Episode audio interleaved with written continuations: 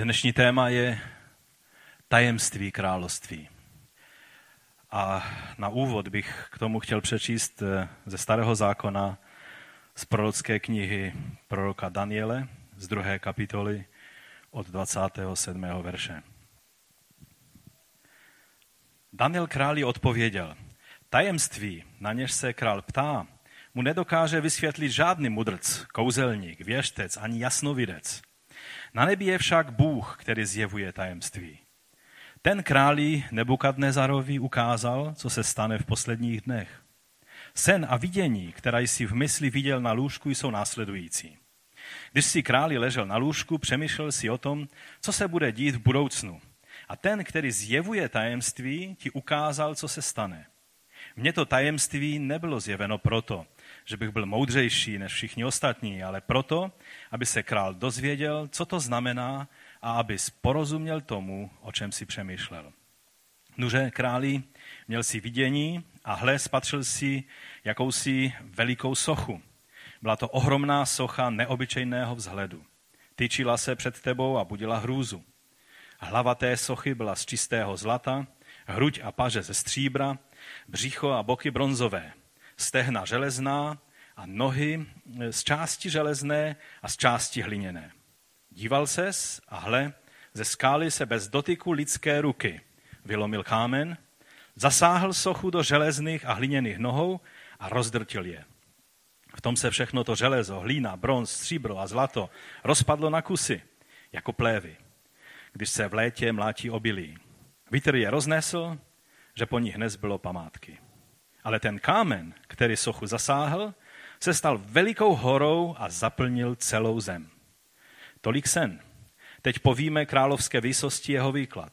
Ty králí jsi král králu, protože i Bůh nebes dal království a moc a sílu i slavu. Dal ti do rukou celý obydlený svět, všechny lidi, zvěř i ptactvo a učinil tě vládcem nad tím vším. Ty jsi ta zlatá hlava. Po tobě ale povstane jiné království, slabší než to tvé, a po něm třetí království, bronzové, které ovládne celý svět. Nakonec přijde čtvrté království, silné jako železo. Železo totiž vše rozbíjí a drtí. A jako železo vše rozbíjí, tak bude i ono království vše rozbíjet a ničit. A že jsi viděl nohy a prsty z části hliněné a z části železné, znamená, že to království bude rozdělené. Bude však mít v sobě něco ze síly železa, neboť si viděl do té obyčejné hliny přimísené železo. Prsty nohou z části železné a z části hliněné znamenají, že to království bude z části silné a z části křehké.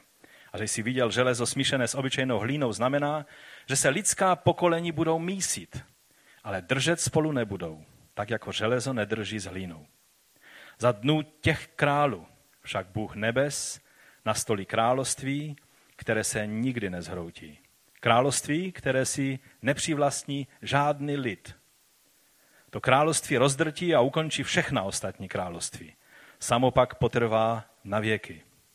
To je smysl vidění, v němž si spatřil, jak se ze skály bez dotyku lidské ruky vylomil kámen a rozdrtil železo, bronz, hlinu, stříbro i zlato. Veliký Bůh ukázal králi, co se bude dít v budoucnu. Ten sen je pravdivý a jeho výklad jistý. Pojďme se modlit. Otče náš, který jsi v nebesích, buď posvěceno tvé jméno. Přijď tvé království. Staň se tvá vůle, jako v nebi, tak i na zemi. Pane, ať se tak stane. Ať to tvé království, jako ten kámen, který byl sice zavržen staviteli, ale byl kamenem nebo je kamenem uhelným. Ať přijde. Ať se můžeš ujmout králování, pane. My ti děkujeme, že už nyní, dnes můžeme patřit do tvého království. Ale my tě prosíme, přijď tvé království ve tvé moci ať království tohoto světa můžou být pohlceny a můžou být jako plevy a ať tvé království může vládnout spravedlivou, spravedlivou rukou, kterou jedně ty dokážeš. Do tvých rukou se klademe i v této chvíli a prosíme tebe o světlo i do tohoto slova. Amen. Amen. Můžete se posadit? Vždy, když čtu tento text, tak mě fascinuje způsob, jak Bůh zjevil tomu pohanskému vládci příchod Božího království. na tento svět. Jak velkolepě to vypadá. Ta ohromná socha ve tvaru člověka, což znamená, že ta království, která eh, ta socha představovala, eh, to byla lidská vláda. Ale to království, které bylo představené tím kamenem, který, jak tam je řečeno, bez e, lidské ruky, bez přičinění, bez dotyku lidské ruky, najednou přiletěl a udeřil do nohou té sochy, té postavy a pak to vyrostlo na velikou horu, která zaplnila celou zem. To je naše naděje, k čemu směřujeme. Nakonec to bude Boží království. Ano, včera, předevčírem jsme byli u voleb a, a zajímají nás věci, jak se daří eh, v tomto světě a, a, a jednou je to lepší, po druhé zase je to horší, v jednom městě je to lepší, v druhém městě je to horší, v jednom státě je to lepší, v druhém státě je to horší. Ale výhoda Božího království je, že není závislé na těchto věcech, protože Boží království dokáže fungovat v každém režimu a někdy v těch složitějších režimech prosperuje lépe, než v těch zdánlivě jednodušších. A tak mě ten obraz, který, který viděl vlastně ten pohanský král, fascinuje a jak Daniel s jistotou ještě nakonec tam řekl, a ten sen je pravdivý a jeho výklad je jistý. A mluvil tam o tajemství, které, které je zjeveno pouze Bohem. Víte, po období proroků ve starém zákoně, kteří vlastně, když čteme proroky starozákonní, možná při každodenním čtení Bible, když procházíte prorockými knihami, tak jste z toho frustrovaní, že tam je to jenom sám soud a, a samé napomínání za, za modloslužebnictví, za odpadnutí, za to, že Izrael nenásleduje v poslušnosti svého Boha. A e, potom, co, co vlastně mluvili proroci a napomínali Izrael, varovali. Pak přišlo e, zavlečení Izraele i Judy do exilu, do Asyrie, do Babylonu. A pak byla naděje, že když se vrátí, že se z toho poučí a že už budou žít v poslušnosti svému Bohu, ale e, ten slavný návrat Davidova království se nenaplnil. E, všichni lidé, kteří to mysleli s Bohem vážně, viděli, že ano, částečně se, jsme zpátky ve své zemi ale věci nešly tak, jak by měly. A po těch probuzených nadějích a, a pak také hořkých zklamáních, které vypůsobili e, makabejci, kdy se zdalo, teď je ta chvíle, kdy, kdy bude nastoleno Boží království znovu v Izraeli, tak velice rychle e, Hasmoneovci dokázali, že jsou jen lidmi, kteří znovu, znovu e, způsobili, že že veškeré naděje těch v Izraeli, kteří očekávali zjevení Božího království, nebylo naplněno. A pak eh, se mluví o období uhašeného ducha.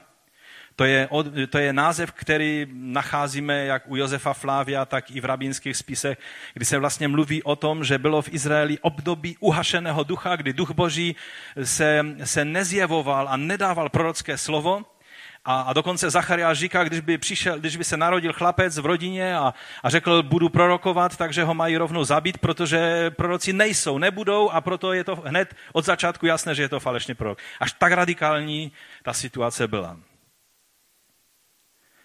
A v té době povstali takzvaní apokalyptisté, kteří psali pod pseudonymem, protože tím chtěli dát najevo, že oni nejsou eh, srovnatelní s těmi proroky, kteří mluvili z vdechnutí Ducha Svatého a proto oni vždycky si vybrali jméno nějakého starého patriarchy, třeba eh, jeden psal pod pseudonymem Enocha eh, patriarchy, že?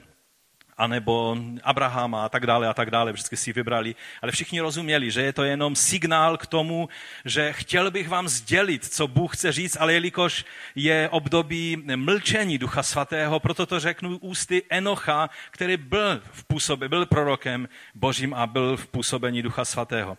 A tak tito apokalyptisté připomínali a mluvili o tom, že už nepřijde nějaké, nějaké, eh, nějaký, nějaký zásah toho, že Bůh, království Boží skrze lidské eh, království eh, přijme a že, že bude nějakým postupným vylepšováním Izraele eh, se, se dostaví království, ale mluvili o tom, že sám pán, sám hospodin, tak jako i mnozí proroci starého zákona mluvili, že on se stane pastýřem. Tak jako jsme i minule o tom, myslím, vzpomínali, že sám hospodin se stane pastýřem. Nebude pracovat na vylepšení systému, na, na, na, na nějaký eh, režim království s lidskou tváří, nebo, nebo tak, jak to my lidé dokážeme vždycky si nějak vylepšovat a pak se stejně ukáže, že je to jenom, jenom zase o lidských chybách. Ale Bůh, eh, oni oznamovali, že Bůh bude jednat svým mohutným vstoupením eh, do dějin, kdy ukončí tento věk a začne nový věk. A proto se v této době používal ten termín tento věk, který patří satanu, ve kterém vládne tma a lidská zloba a hřích. A přijde nový věk, přijde ten příští věk, věk vlády hospodina skrze svého mesiáše, skrze tak to Daniel viděl e, skrze syna člověka, který se stoupí z nebes. To je v sedmé kapitole. Daniel viděl Eh, je to napsáno od 13. verše. V těch nočních viděních jsem přihlížel a hle z oblaky nebes přicházel synu člověka podoben. Přiblížil se k věkovitému a před něj směl předstoupit a byla mu dána vláda, čest i království a všichni lidé, národy a jazyky jej budou uctívat. Jeho vláda je vládou věčnou, nepomíjivou, také jeho království, jež nebude zničeno. To je ten kámen, ta, ta, ta hora, která vyrostla na celé zemi. Ale to bude v tom příštím věku a oni očekávali, už se nebude dít nic podstatného až do momentu, když přijde začátek toho příštího věku. A pak přišel Jan Křtitel a o něm je řečeno, že byl naplněn Duchem Svatým už v luně své matky. Najednou se začalo něco dít.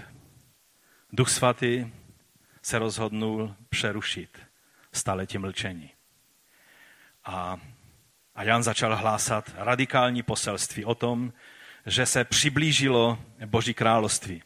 Ten termín, který je v, tak přeložený, přiblížilo se Boží království, vlastně v tom semickém vyjádření, protože řecký nový zákon je jenom převodem toho semického nebo hebrejského přemýšlení těchto lidí, kteří to psali, tak znamená, že vlastně přišlo, že je tady.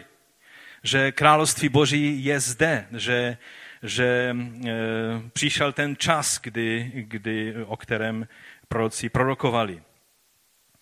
A tak mluvil o tom, že ano, já vás tady kštím vodou. To je obyčejný, obyčejné H2O, já vás kštím, to, to já dokážu. Ale ten, to není ještě to, co mělo přijít. Ten, který přichází, přijde v moci a ten bude kštít duchem svatým a ohněm. To, co prorok Joel zaslíbil, že nebudou jenom jednotlivci proroky, kteří psali starý zákon nebo kteří konali boží skutky, ale že celý národ bude, bude ponožen do ducha svatého a všichni budou proroci, všichni budou prorokovat. Toto byla ta slavná budoucnost, kterou, kterou Jan Křtitel měl na očích, když mluvil a on vás bude kštit duchem svatým. Já nejsem hoden mu ani rozvázat eh, řemínky u sandálu, ale on přichází. V jehož rukou je vláda a moc. Ale pak skrze prorocké vnuknutí, když viděl Ježíše, tak říká, hle, beránek boží. On sám pořádně nevěděl, co tím vyjadřuje, jenom věděl, že ho má označit jako beránka pašijového, který snímá hříchy světa. A pak, když byl Ježíš pokštěn, tak Jan byl u toho a slyšel, jak hlas z nebe říkal, toto je můj syn milovaný, v němž jsem nalezl zalíbení. A věděl, ano, to je tento mocný král, kterého jsme dlouhá staletí čekali, který je řešením každé, každého problému. On bude soudit ty, kteří jsou hříšní. Jan byl připravený a, řekl, že že je sekera v jeho rukou a že je připravený vytnout ze světa veškeré zlo. A Jan byl takový radikální člověk, tak už si představoval, jak Ježíš přijde, jak, jak, jako, jako mocný syn člověka, který potom, co se chopí vlády, tak, tak první věc, kterou udělá, tak vezme všechny ty hříšníky a nespravedlivé nepřátele boží a zastrčí jejich nosy do země. To byla představa, na kterou očekávali a toužili po ní. Bude soudit a způsobí, že všechny národy uvidí, že je zde Bůh a budou mu sloužit. A také Ježíš to potvrzoval a tvrdil zcela jednoznačně, že ano, přišel ten čas, království nebeské je zde. Onen zaslíbený příchod syna člověka se koná na vašich očích. Když přišel do synagogy v Nazaretu, tak potom, co četl ten, ten slavný mesianský, mesianské proroctví Izajášovo, tak řekl, a dnes se toto slovo naplnilo ve vašich uších. Dnes je ten čas. U Lukáše v 17. kapitole, když farizeové, je tady napsáno, že se farizeové otázali, kdy přijde Boží království. A Ježíš jim odpověděl, Boží království nepřichází tak, abyste je mohli pozorovat. Ani neřeknou, hle je tu, nebo je tam.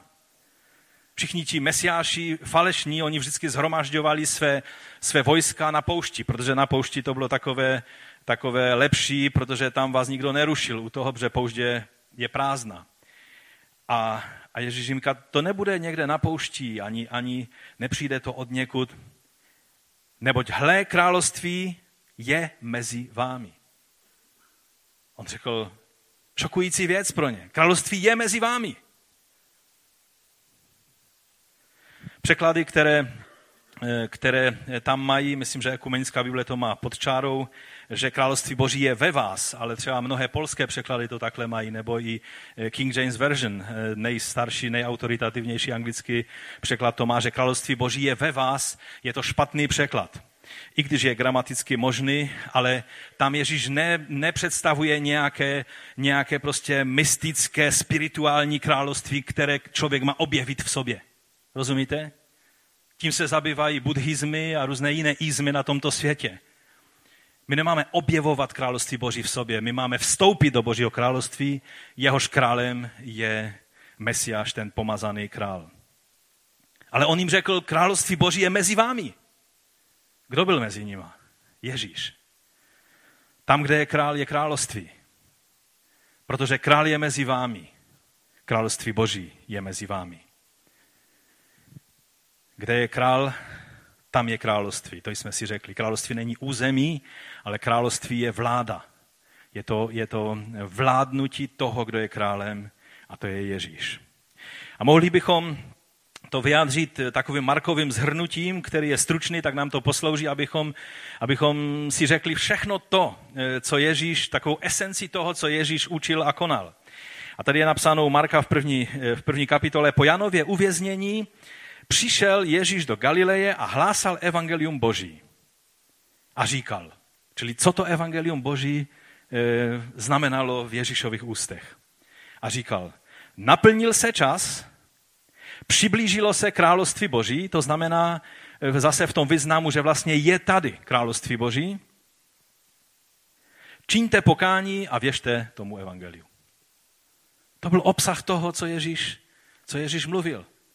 Samozřejmě, že všude, kde přišel, tak neopakoval ty tři body. Říkal to různým způsobem, ale tohle je Markovo zhrnutí toho, té esence toho, co Ježíš vyjadřoval. No a tak všichni byli plní očekávání a, a pak byl Jan uvězněn a nebyl to Herodes ani Pilát, kdo byl před soudem, ale ve vězení byl on, Jan, který ukázal na Ježíše a pranižoval hřích. A tak byl v takovém zmatku. Přece, když syn člověka měl přijít, měl udeřit do nohou všechna ta království a to se mělo zesypat jako domeček z karet. Ty jsi ten, který má přijít? Nebo máme očekávat jiného? Možná jsi jenom úžasným prorokem, který po dlouhé době mlčení přišel na tento svět, ale možná, možná syn člověka, který má přijít. Ale přece jsem slyšel u Jordánu ta slova, toto je můj syn. A tak byl ve zmatku. A Ježíš mu odpověděl, jděte a oznamte Jánovi, co slyšíte a vidíte. Slepí opět vidí, chromí chodí, malomocní jsou očišťováni, hluší slyší, mrtví vstávají a chudým se zvěstuje evangelium. Působení Božího království. Blahoslavený je ten, kdo by se nade mnou nepohoršil. Vidíme, že mezi tím, co lidé očekávali a tím, co přišlo, bylo obrovské napětí. Dokonce i Jan se v tom začal ztrácet.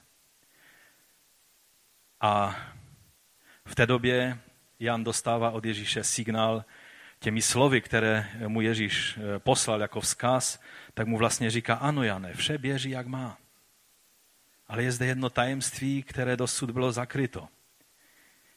A nyní musí být odhaleno. Důvěřuj mi. Uvidíš, že všechno bude tak, jak má být. Jan už toho moc neuviděl, protože přišli hřišníci toho světa a Jana popravili. Království Boží bylo zde, a jako by nemělo moc ochránit Jana před tím, že by byl stět. Ve světě, jak jsme říkali minule, působí dvě království. A pak Ježíš začal vysvětlovat svým učedníkům tuto zvláštní věc, tento zvláštní charakter toho království, které přišlo. Ale přišlo jinak, než všichni čekali. A nazval to, že je to tajemství království. Že je to mysterion, že je to tajemství. A v Novém zákoně, dobré, abychom si řekli jednu poznámku, už jsem to tady možná vzpomínal, v Novém zákoně to slovo není použito v typicky řeckém eh, pojetí mystérií, protože součástí řeckého náboženství, všech těch kultů, různých řeckých bohyň a bohů, byly součástí e, mysteria, to znamená, v podstatě lidé se dostávali e, do extáze různými způsoby a pak prožívali věci, které prožívali jenom oni. Tajemné věci. Viděli věci, slyšeli věci, dostávali se do toho stavu různými způsoby, ale nový zákon nikde, nikde nemluví o tomto způsobu tajemství Božího království. To není tajemství Božího království, o kterém mluvíme. Dnes je po celém světě velice se lidé zabývají právě tím tajemstvím eh, vztahu s Bohem právě na téhle pohanské rovině kdy eh, hledají a snaží se dělat různé praktiky, jak se dostat do kontaktu s anděli, jak, jak, jak se dostávat do, do, do nebeských sfér. A jsou celá hnutí, která upadla do takového fanatismu, že když slyšíte ty lidi mluvit, tak jim ani nerozumíte, protože oni mluví jazykem, který je plný různých věcí, které oni, a přibližuje se to spíše těm různým mystickým mysteriálním prožíváním nějakých kundalini kultů v Indii a nějakých prostě eh, zen buddhistických mnichů a tak dále a objevováním toho království v sobě, ale nemá to nic společného s učením Nového zákona. A to tajemství podle Nového zákona možná nejlépe bude, když si to přečteme, jak to eh, vykládali písatele Nového zákona, třeba apoštol Pavel. Římanů 16. kapitola od 25. verše je napsáno toto.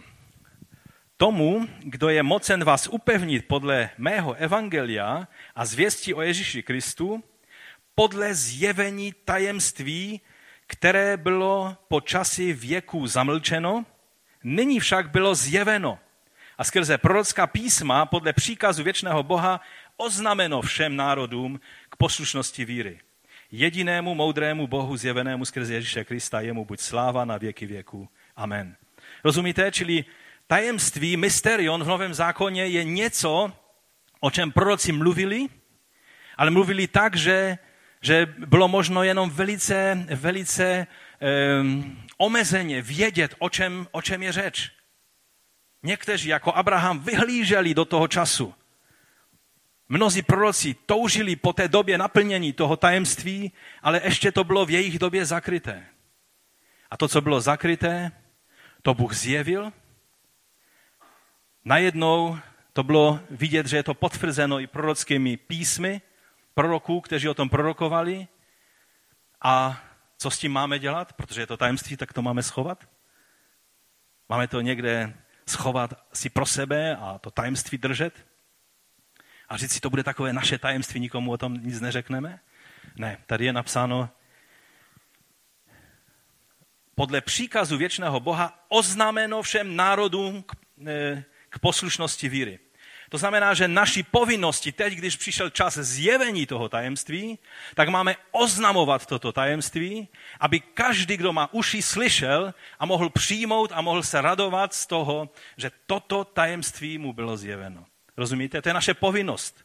To je povinnost svědka Ježíše Krista, o čem jsme před několika týdny mluvili. Povinnost vydat svědectví o tom, že bylo zjeveno, že přišel čas naplnění a zjevení tohoto tajemství, které bylo od věku zakryto. To, co bylo po staletí zamlčeno, je nyní oznamováno. A my máme povinnost se podílet na tomto oznamování. Mesiáš přišel, avšak místo pomsty měl v ruce vykoupení.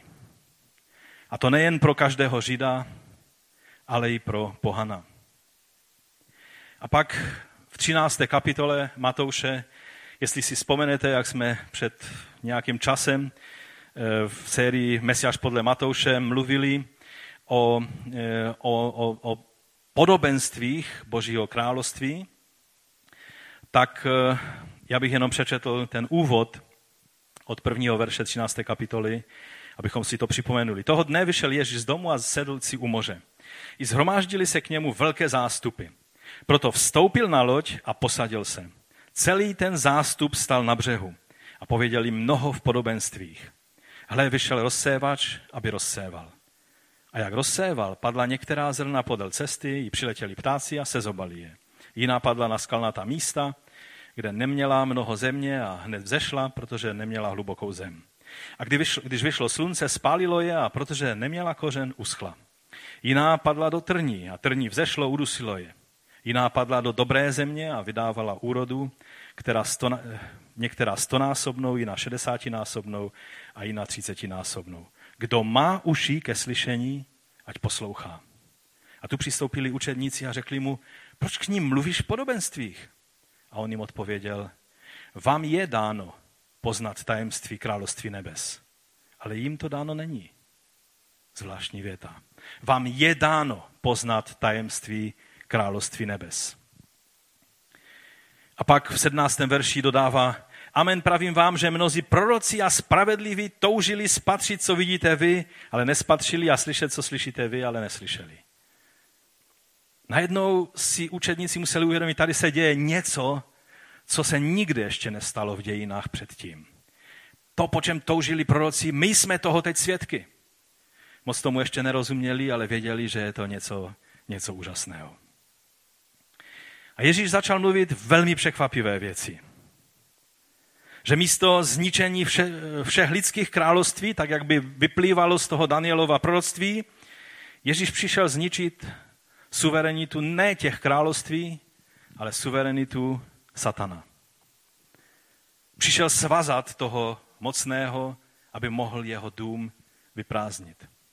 Místo, aby předělával svět politickým vlivem, a vnějším uspořádáváním světa v tomto čase mění a uspořádává duchovní život jednotlivých mužů a žen. Začal mluvit o tom, že království boží je nabídka, kterou lze přijmout, ale i odmítnout. Království nepřišlo tak, že by se mu nešlo vzepřít což bylo pro židovské pojetí absolutně nemyslitelné. Když Bůh něco dělá, kdo se mu opře? Když přece o tom zpíváme písně. U tebe je veškerá moc, co ty se rozhodneš udělat, to bude. Bůh je suverénní a co chce dělat, tak bude dělat. A najednou Ježíš ukazuje, že vlastně lidé, lidé se můžou rozhodnout. Že království nepřišlo tak, aby se mu nešlo vzepřít, Nepřišlo s ničivou moci zničit všechny zložády a tyrany světa. Kolik bychom si přáli, aby Bůh z nebe vstáhl svoji ruku a celé to ISIS nebo IS, nebo jak si říkali, zamačknul do země, že? Nebylo by to úžasné? Ale takhle to není.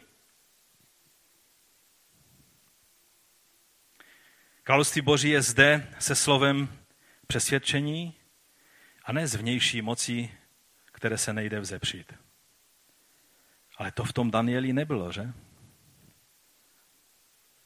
To podobenství rozsevači ukazuje na to, že jen jeden ze čtyř lidí přijal zvěst království.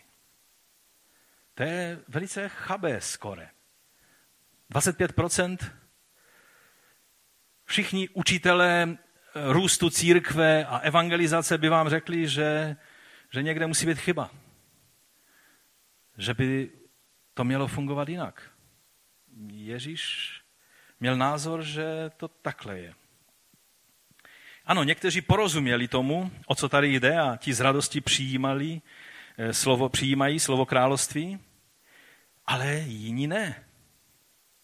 Jedni si to nechají vyzobat jinými vlivy, které pocházejí od vládce tohoto světa.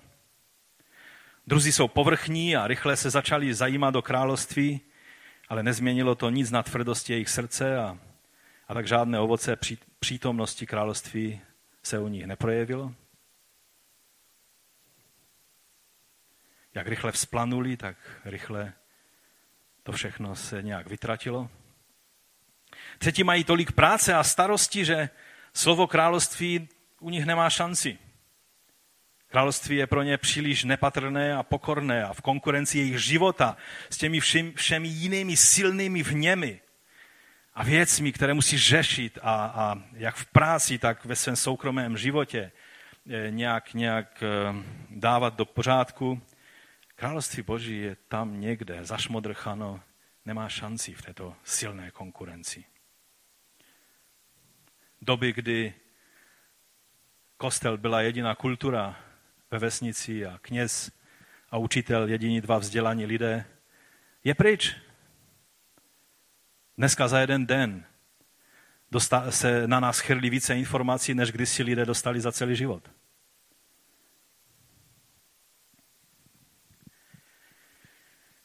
Taková je realita. Jeden ze čtyř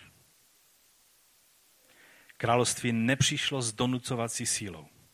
Přišlo jako rozsévač, který prostě zasévá zrno do půdy.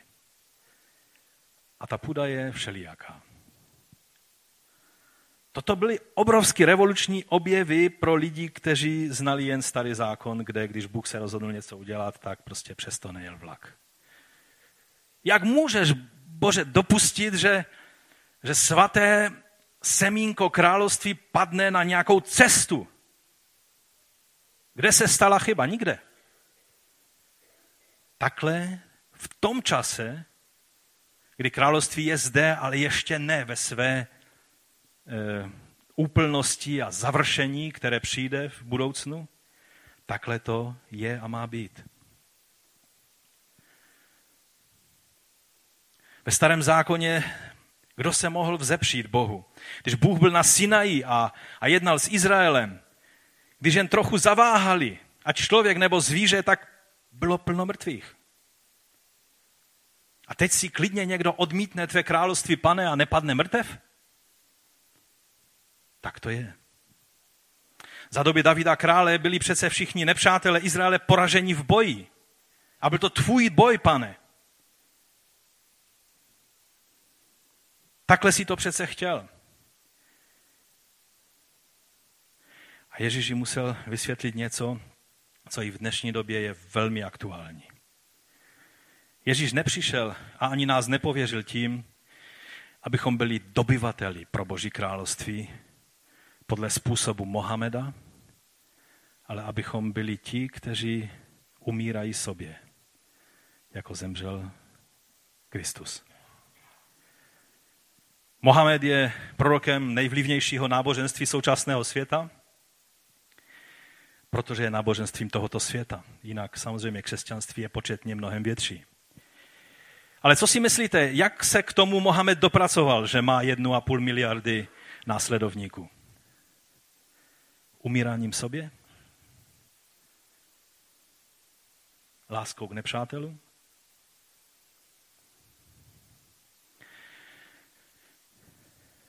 Že je jediným náboženstvím, které dokázalo změnit i země s naprostou většinou křesťanské populace, jako byla Severní Afrika, Mezopotámie a Sýrie a, a Malá Ázie, a že dnes je to, jsou to muslimské země. Jak to dokázal? Mečem, sílou, vnějším budováním nebeského království podle jejich způsobu budováním kalifátu. Dosáhl toho přesně stejným způsobem, jako například Čingis Khan dosáhl svých úspěchů a budování své říše mongolskými nájezdy, jednoduše silou. Jak někteří říkají, co nejde silou, jde větší silou.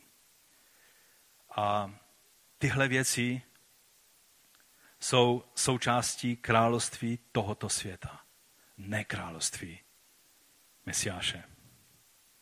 V současné době se hodně mluví o tom, že vlastně křesťanství ve svém čase bylo taky násilné a proto dejme muslimům čas. Oni vznikli až 600 let po Kristu, takže dejme, ještě mají, ještě mají 600 let na to, aby vlastně přišli k nějakému poznání toho, jak eh, žít bez násilí a těchto věcí. Viděl jsem knihu, která se jmenuje Ježíšovy války. Eh, je tam snaha ukázat, že křesťanství vlastně také má obsaženo v sobě násilí.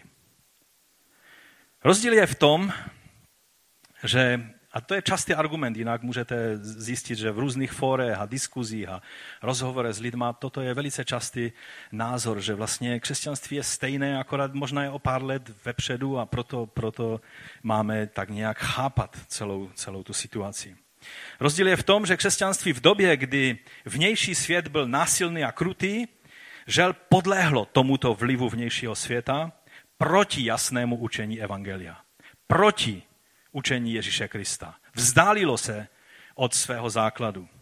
Kdežto islám dnes v 21. století, kdy se svět hořce poučil z holokaustu a veškerého násilí minulých věků, když islám, pokud teda podléhá vlivu dnešního většinového světa, pak díky Bohu za to výsledkem jsou oni umírnění muslimové, kterými se také argumentuje. Ale je to ten vliv toho vnějšího prostředí na muslimy.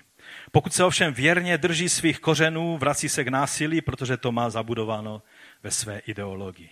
A toto je fakt, i když je všelijakým způsobem zamlčovan. A včera jsem četl jeden rozhovor ohledně islámu s jedním profesorem v důchodu, eh, arabistou a expertem na tyhle věci. A ten redaktor prostě se snažil za každou cenu stále z toho dostat, že teda islám je v pořádku a, a jenom někdo stále tady kolem něho dělá. A ten profesor, to je jako veliký fanda islámu a, a arabského světa, protože celý život se tím živil. Ale on tam mluvil některá fakta a ten redaktor se mu snažil to stále nějakým způsobem dostat na tu správnou, správnou politicky korektní kolej. Až to bylo nechutné to, to číst, skutečně. Ale pojďme, pojďme dál. Jeden ze základních rozdílů mezi královstvím božím a náboženstvími, které vycházejí z ducha tohoto světa, je právě to, že Bůh si může dovolit nepáchat násilí na lidech, aby se rozhodli, jestli chtějí vstoupit do Božího království nebo ne. Je čas, a Bůh prodlužuje ten čas, čas milosti, kdy lidé se můžou svobodně rozhodnout.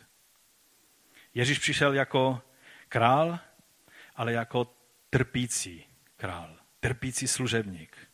Jeho koruna byla v tom čase, kdy byl na této zemi, jedinou korunu, kterou měl na hlavě, byla trnová koruna.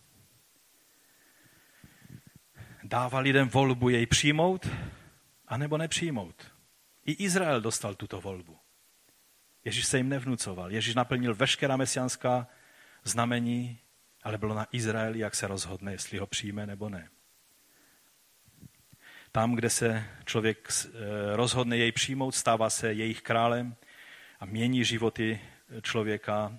A takovým způsobem si připravuje ty, kteří pochopí jeho způsob jednání a budou schopni na konci věku být ve službách onoho krále, který se na konci věku chopí vlády moci onoho zjeveného Danielovi syna člověka přicházejícího z oblaky v moci. Nejdříve musíme pochopit, o čem je Boží království, abychom mohli spolupracovat s králem v tom příštím věku.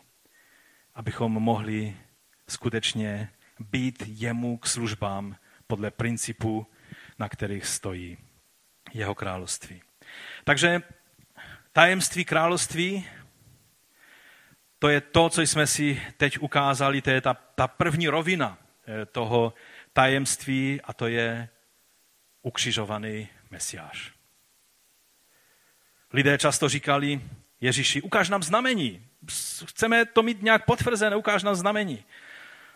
Chtěli ujištění o tom, že skutečně nastolí ono vnější království, na které tak toužebně po staletí očekávali. A Pavel v první Korinském říká, Židé žádají znamení a řekové hledají moudrost. Ale my však hlásáme Krista ukřižovaného. Židům pohoršení, pohanům bláznoství, ale těm, kteří jsou povoláni, kteří, kteří uvidí a porozumí, oč tady jde, ať židům i řekům Krista boží moc a boží moudrost. Tohle je ono tajemství království. Musíme to uvidět, že ukřižovaný mesiaž je to, oč jde. Je to ukřižovaný pomazaný král. Je to vlastně protimluv. Je to, je to čili nesmysl. Z pohledu toho, kým měl být onen pomazaný král na trůně Davidovém, ukřižovaný takovýto král je čiri nesmysl. My jsme si tak zvykli, že máme kříž a že to je znamením našeho vítězství, víte, ale, ale to je paradox. To je to zjevené tajemství, které před věky bylo zakryto. Je to popření všeho, co oni čekali. Ukřižovaný, ponížený, oplývaný a zbičovaný mesiáš. A i Ježíš i Pavel právě tohle nazývají tajemstvím království. Je to absolutně klíčové pro pochopení toho, jak máme v tomto království dnes fungovat. Když mluvíme, že Bůh vítězí a my v něm vítězíme, co si před tím, pod, pod tím představujeme? Šaržující křižáky, jak je tam tak trošku v pozadí vidíme? A nebo Krista na kříži, který šel až na dno. Co je vítězství v našem životě? Když umírají naši nepřátelé, nebo když umírám já sobě?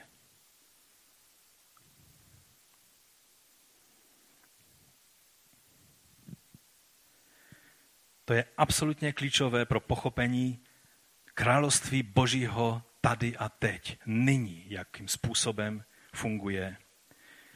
Musíme porozumět tento paradox. Království už je tady, ale ještě ne v oné završené podobě moci a slávy, které, když přijde král na oblacích. Má to klíčový dopad na naše chápaní všeho, co se týče našeho chození vírou. Naše chození vírou vždycky bude ujíždět do nebiblických extrémů, pokud neporozumíme tomuto principu. Království Boží, králování ve znamení ukřižovaného Mesiáše. Pavel říká, nebudu mezi vámi znát, nebo rozhodnul jsem se neznat nic jiného, než Krista toho ukřižovaného.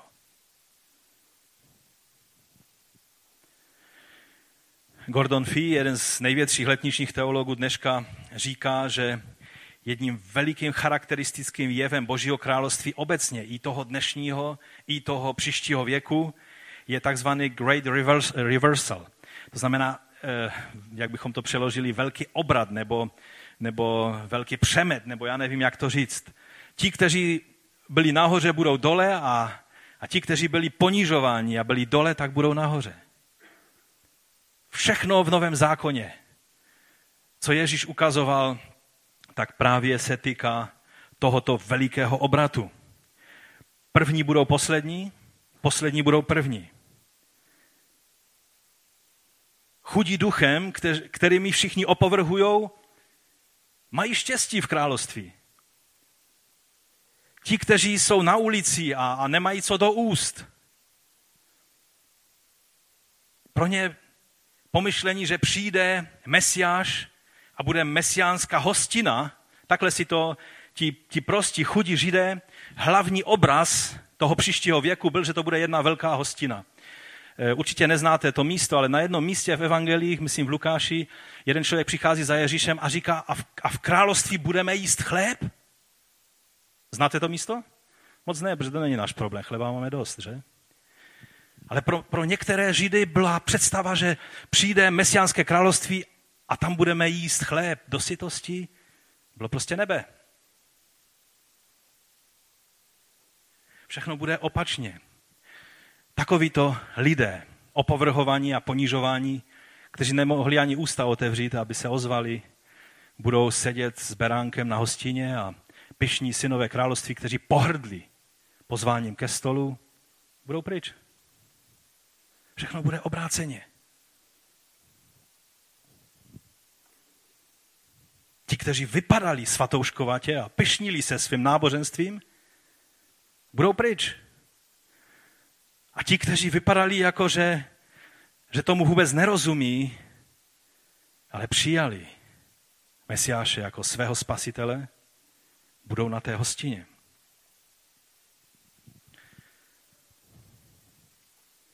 A pak dále Ježíš vysvětloval tajemství království na podobenstvích. A ukazoval vlastně ty paradoxy toho království. Jakým způsobem to všechno je třeba rozumět. A určitě si pamatujete, jak jsme mluvili, už jsem to vzpomínal, v sérii Mesiáš podle Matouše, byly na to, myslím, tři kázání o, o těch podobenstvích a proto není mým cílem, abych to dnes opakoval, ale jenom chci ukázat tu souvislost té myšlenky toho, jak království je jiné, než, by, než bychom čekali a než, než židé, kteří si pamatovali ta proroctví o tom velkém kameni, který udeří a, a zruší všechna království a bude tady jedno království, jeden král a všechny národy se mu budou klanět. Jak museli přijmout jiný obraz, který jim Ježíš ukazoval, jak to bude fungovat v tomto čase, než přijde onen druhý příchod. První dvojice podobenství je o sedbě. O tom jsem, jsem už eh, mluvil o tom prvním, kdy jedni přijali a druzí třetí a čtvrtí odmítli. A to je právě tajemství, že, že království má jakoby sporné výsledky v této době. Přece Bůh by měl na to, aby všechny donutil přijmout sedbu života. Ale to, že to nedělá, je tajemství království. A pak je tu další podobenství o sedbě. Je to o, tom, o té pšenici, která byla zasetá a do ní nepřítel nasel plevel, že? Ukazuje tu překvapivou realitu, že synové království a synové světa žijí v tomto světě takhle pěkně namíchaně. Ne namíchnutí, ale namíchaně. Žijeme v tomto světě, i když nejsme z toho světa. Není normální, když, když ani nepozdravíš svého souseda, protože není synem království. Normální křesťan má dobré vztahy se svými sousedy, spolupracovníky, spolustudenty, ehm, nevěřícími, eh, nevěřícími rodinnými příslušníky. Jenom sekty tě vydědí pryč a nemají s tebou nic společného, když nejsi součástí jejich sekty. Ať si bratr, sestra, nebo otec, nebo matka. Je něco jiného, když ti ostatní lidé se od tebe oddělí. Ale když někdo, někdo tebe odmítne, co máš udělat? Co by Ježíš udělal? No ten kruh své lásky by udělal trošku širší a zase ho tam zahrnul toho člověka.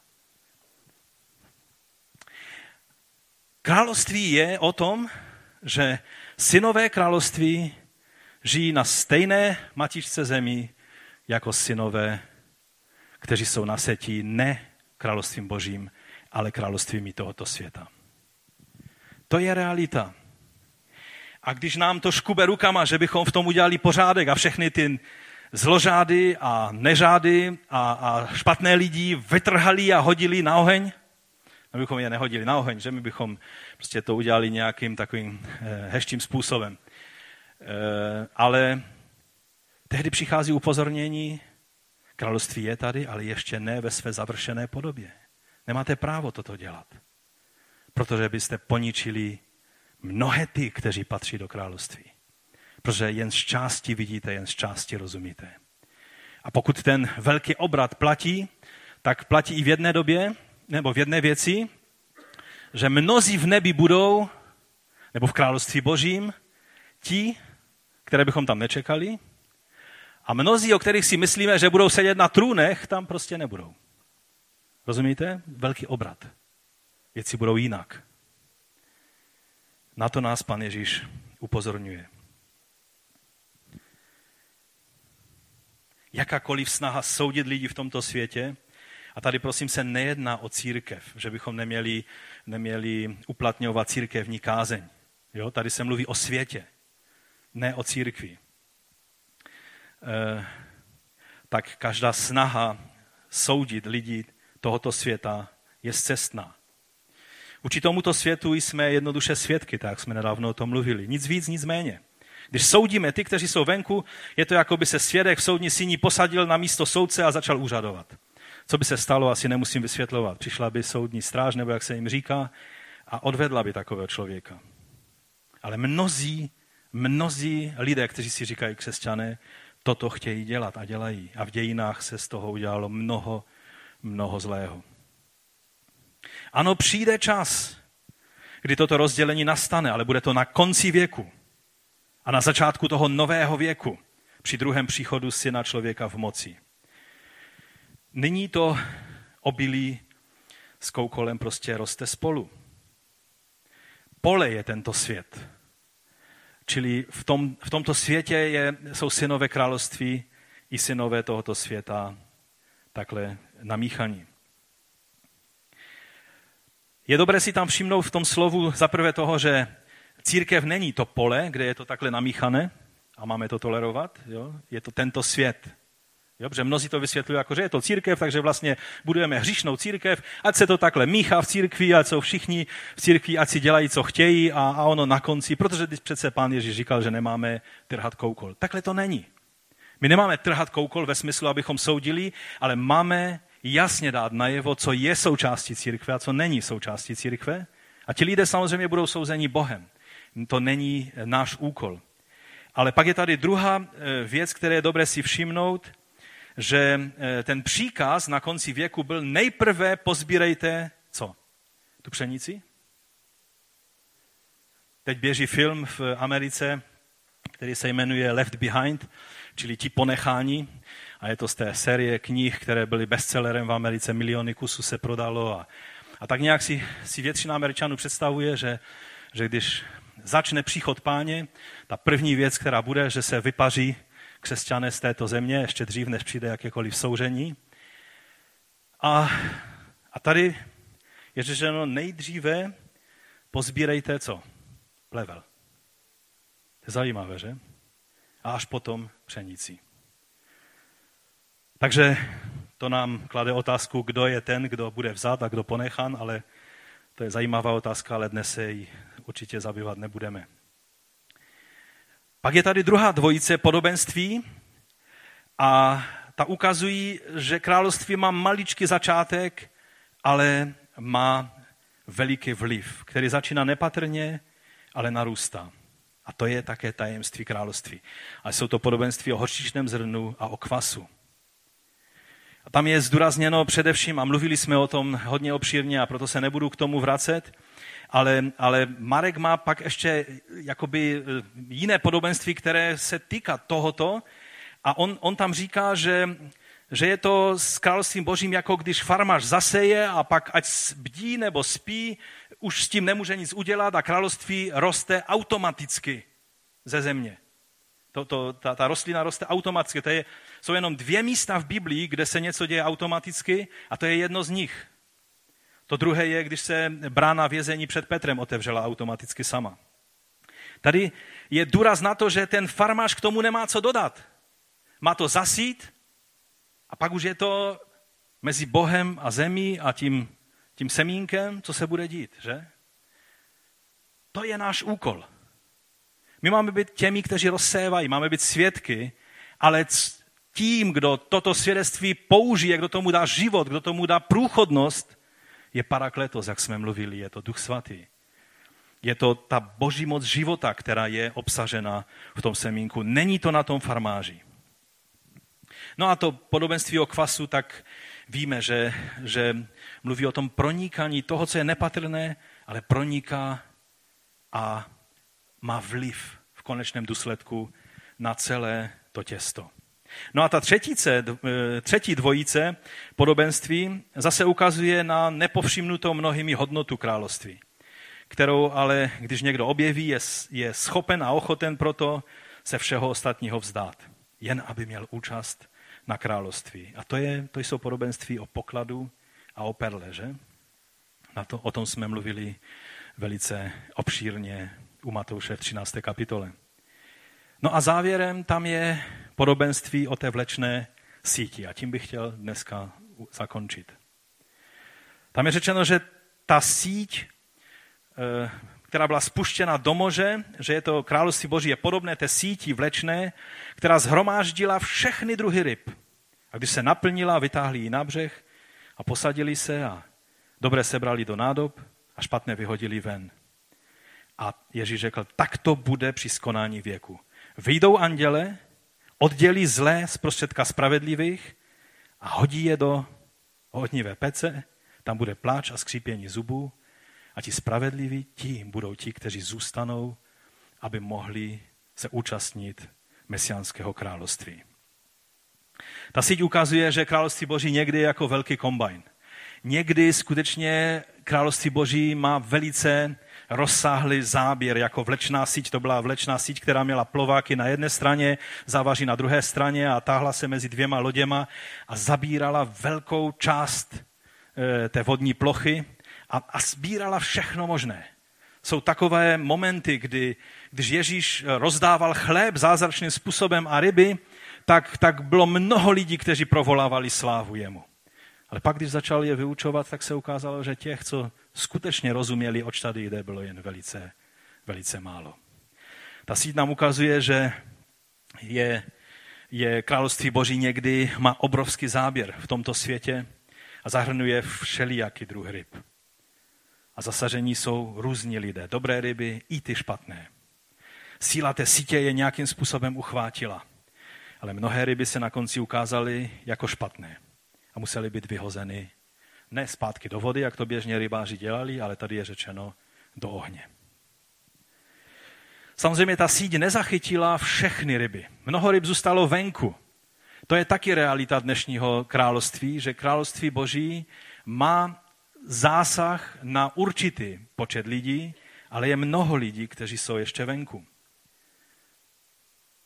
Ale ty, které ty ryby, které byly až do konce v síti království, tak některé z nich, to je ta pravda, to tajemství tohodle podobenství je, že některé z nich budou vyhozené.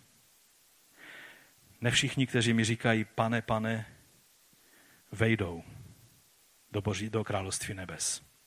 To je Matouš 7, 21. A mnozí v onen den mi řeknou, pane, pane, co jsme tvým jménem neprorokovali, nevyháněli démony, tvým jménem nečinili mnoho mocných činů. A přichází hrozivá odpověď. Tehdy jim vyznám, nikdy jsem vás neznal. Víte, zázraky a mocné činy nikdy nejsou potvrzením. Odejděte ode mě, činitele nepravosti. Co oni tím vlastně říkali? Oni namítali a říkali, co pak jsme nebyli v té síti. Pane, teď se podívej, my jsme u toho byli, jak byli vyháněni démoni. My jsme byli v té síti. Jakým způsobem? Nebo jak je to možné, že by z nás teď měl vyhodit? Co pak jsme nebyli v té síti? Jsou to ti, kteří podlehli přitažlivosti, tažné síle té sítě, která je zahrnula, ale neprožili skutečnou proměnu znovu zrození do království. Život království v nich nebyl. A proto museli být vyhozeni ven. Toto je, toto je tajemství království. Takhle království boží v dnešním světě působí. Povstaňme k modlitbě a pojďme, pojďme prosit pána, aby nám dal milost, aby život království, možná příště někdy budeme mluvit, tu příští neděli dali pán, budeme mít hosty, ale někdy příště, když budeme mluvit o životě království, o tom, jak můžeme být naživu v království božím, tak budeme právě mluvit o tom, co je tím rozhodujícím rozdílem mezi syny tohoto světa a mezi syny království. Mezi těmi rybami, které eh, měly život a mezi těmi rybami, které byly leklé a které musely být vyhozené. Pane, my tě prosíme, pomoz nám, abychom porozuměli tajemství tvého království, které nám bylo hlásáno. My ti děkujeme za to, že jsme dnes mohli alespoň trošinku nahlédnout do toho paradoxu, do toho tajemství, kterým je tvé království. Pomoz nám, abychom nikdy se nepodíleli na budování království podle způsobu tohoto světa, kde se používá násilí, intriky, nějaké manipulativní prostředky, eh, všelijaké eh, nečestné eh, přemlouvání a, a, a nátlaky, ale abychom byli věrnými svědky tebe, jako našeho krále. Pane, my tě o to prosíme, pomoz nám abychom toho dne, kdy přijde ten den, že ty jako syn člověka z oblaky sestoupíš na tuto zem, aby si vládnul všem národům a jazykům, abychom mohli být těmi, kteří vstoupí do tvého království a nebudou vyhozeni ven.